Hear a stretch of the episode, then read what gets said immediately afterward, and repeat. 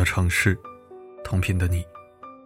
欢迎收听四零四声音面包，我是四零四。文章开头放了两张图，一张是一双女生的腿，肤色白皙，膝盖泛红，放大之后，右膝上还沾满了尘土。在拍下这张照片之前，这个女生刚和死神打了一架。最终赢了死神，追回了生命。看过那生死一幕的网友，对他不吝赞美之词。天使在人间，一个善举挽救一个家庭。他究竟做了什么呢？今天我们一起回到现场，看看这个惊心动魄的故事是如何映照出一个充满仁爱、善良、勇气、担当的中国群像。二零二一年七月十三日。长沙骄阳似火，还没到中午，地面已热得像一张烧烫的铁板。人们疾步而飞，忽然一位黑衣男子出现在镜头里，他叫谢志聪，是一个快递员。那天他与学校约定好了，来收学生档案，然后寄发出去。但从空调车下来后，骤变的温差让他顿感不适，眼冒金星，天旋地转。他慢慢蹲下。想让不适感缓冲一下，不料脸朝地面直接砸下去。几秒后，他清醒过来，用力的撑起上身，试图爬起来。可是又一次重重摔下，再撑，再摔，全身瘫软，根本不听使唤。喊别人来帮忙，糟了，声带也发不出任何声音。他挣扎着想站起来，但很快彻底失去意识。趴倒在地。谢志聪的情况非常危险，倘若没人发现，没能抓住黄金几分钟，很可能就没命了。滴答滴答，时间不多了。好在同事整理好货物，关上车门，发现了他。谢志聪，谢志聪，没有反应。同事赶忙丢下手里的快件，掏出手机，拨打了两个电话，一个是急救电话。一个是公司其他同事的电话，但谢志聪的情况已经等不到几十分钟后有人赶来，他必须马上、立刻、现在就被救治，否则情况不堪设想。打完急救电话，同事对着周围大声喊叫：“救人啊！”天无绝人之路，总算有人听见了。一个保安赶过来，他快步上前蹲下查看，接着把手伸到鼻子下方一探。糟了，没有呼吸了。保安慌了，马上也大声呼救：“有没有医护人员？有没有人懂急救？”人越来越多，但没人会急救，也没人敢贸然下手。所有人都心急如焚。时间在此时，每一秒都是煎熬，都令人窒息。就在此时，监控画面有一个穿牛仔裙的女生应声小跑过来。正是这个女孩用柔弱的双手，将谢志聪从死神手中死死地拽了回来。她叫江燕，中南大学湘雅护理学院的硕士研究生。事故发生时，她正走出校门，一见当时有人躺在地上，情况不对，来不及思考，马上跑了过来。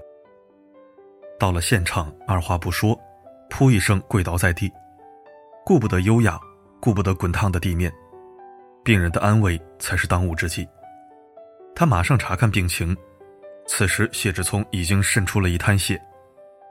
看到这一滩血，周围人都知道情况非同小可。对于不懂医学的人来说，真的感觉挺急的。但江燕表现出极强的应变能力，她先是检查了各项生命体征，病人已经面色发紫，瞳孔开始放大。江燕探了探他的颈动脉。摸不到跳动，腕脉搏呢？他抱着试一试的心态，可惜结果还是一样的。手指放在他的鼻下，也是一点呼吸的迹象都没有。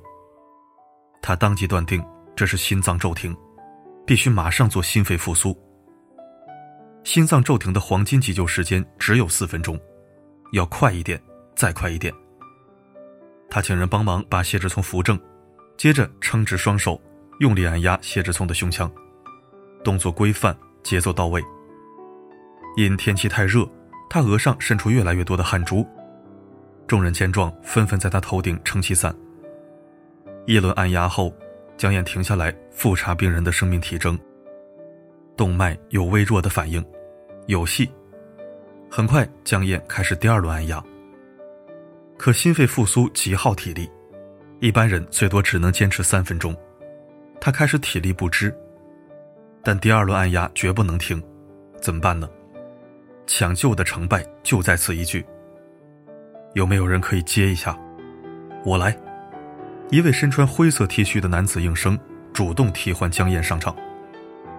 很快，他也跪在病人身边，绷直手臂，匀速按压。时间一分一秒流逝，气温也越来越高。那时候室外温度高达三十六度，汗水倾泻而出，男子的 T 恤背后浸出一团汗渍。但他顾不上，只有当汗水渗进眼睛，才舍得腾出手去擦拭。按了一会儿，体力同样跟不上了。另一位黑衣男子敏锐地察觉到他的状态变化，于是主动接下了第三个接力棒。他跪下来，重复着前两位的动作。可按压了许久，谢志聪还是没有恢复过来。此时距离他突发心脏骤停已经过去五分钟了，全力以赴不见起色。奇迹真的不会发生了吗？这时候有两位女生围了上来，看到眼前这一幕，她们一拍脑袋。对了，学校是有 AED，也就是自动体外除颤仪配置的，这是医学院里储备的救命神器。作为辅导员，他们深知，心肺复苏是比较耗体力的过程，然后也并不一定做了就能把它抢救回来。相比之下，AED 更加科学高效，它不仅能省力气，而且比心脏复苏效果更好。时间不多了，必须尽快赶到教学楼。可当他们来到 AED 急救医疗柜时，又出现新状况，柜门打不开了。没办法，他不假思索。径直走向存放紧急破窗锤的地方，取出握紧，对着玻璃柜凿了下去。玻璃碎裂一地，AED 终于被取出。整个过程历时五分钟。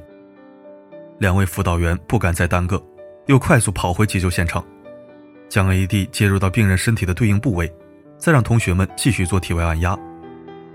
很快，谢志聪的心率有了起色，围观的人越来越多。这一幕也引起了几个人的注意，这几个人就是湘雅护理学院的教授。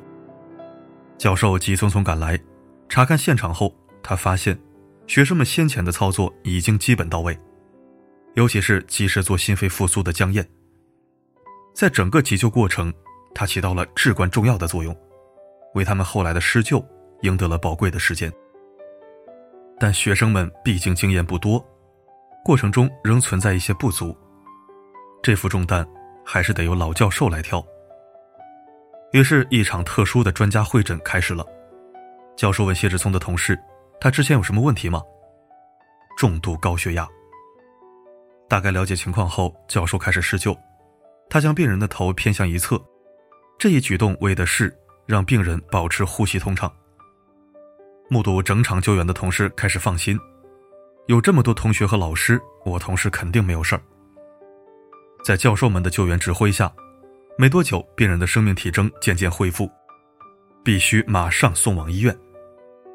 但这时候又有了新问题，救护车还堵在路上，怎么办呢？不能再等了。教授当机立断，安排人员上楼去取装备，找担架，找氧气。学生迅速响应，没一会儿送来平车、血压器、简易呼吸囊、纱布。教授当即决定，先将他送往学校隔壁的湘雅三医院。之后，众人合力将谢志聪抬上车，一路护送，最终平安抵达医院，接力救援。当天终于传出好消息，病人转危为安，一场急救行动圆满结束。另一幅美好画卷还在徐徐展开。病人被送往医院后，众人悬着的心终于落下。等到这时，他们才有空关心自己。地面上的高温让几个学生的膝盖受了不同程度的烫伤。作为一个施救者，江燕的跪地时间是最长的，但他从不自认劳苦功高，而是淡淡的说：“救人是第一位，裙子、高温等没什么可在乎的。”谢谢你，人美心善的姑娘，还没出象牙塔，你就向社会各界诠释了什么叫做医者仁心。还有接力救援的同学，接力过程酷暑难耐，几多艰难。幸好有他们伸出的援助之手，一个年轻生命才没被死神夺走。还有学校的老师们，在情况危急时临危不乱，用过硬的专业能力将病人拉回人间。出院以后，谢志聪妻子送来锦旗，也送来最真挚的感谢。感谢护理学院培养出这么好的学生，没有他们，我老公肯定就已经……是啊，正是这些人打败了死神，赢得了时间。也正是这些人，保全了一个家庭，守住了一个生命。说他们伟大，他们不会承认，他们会说这是做人的本分，也是从医者的本分。他们所行之事，不求感恩。只求问心无愧。而当前疫情零星爆发，奥密克戎防不胜防，在一次次疫情突发时，也正是千千万万的他们，为人民群众设下白色防护罩，在新冠肆虐时，穿白衣护甲，与病毒赛跑。医者大德，苍生有福。为参与这场救援的人，送上无声的鼓掌。向所有从医者致敬，谢谢你们在每个生命战场上，无论疫情还是意外，无论医院还是其他场所，都挺身而出救死扶伤，不计报酬，不求回报。你们所做的，每一个中国人都不会忘记。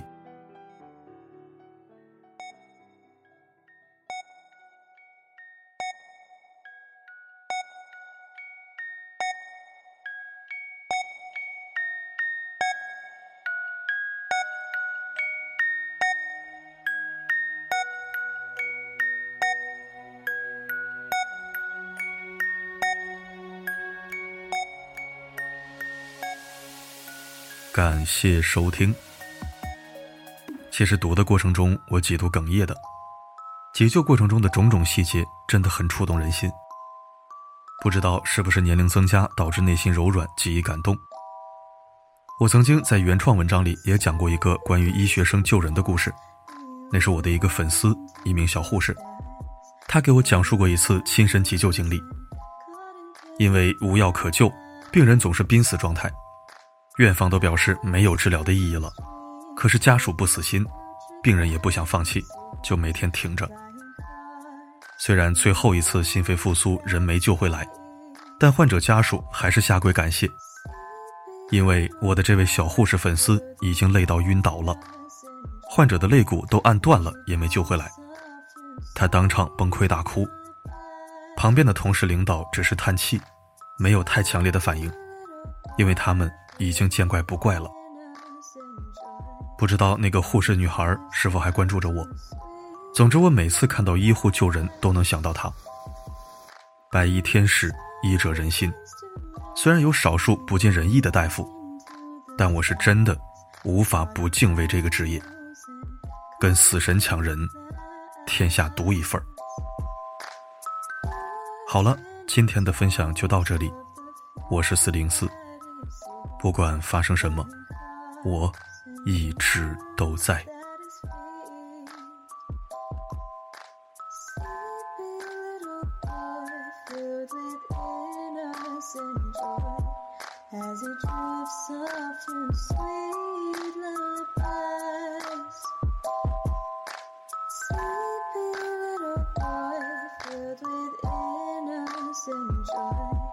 as he to sleep. Bang.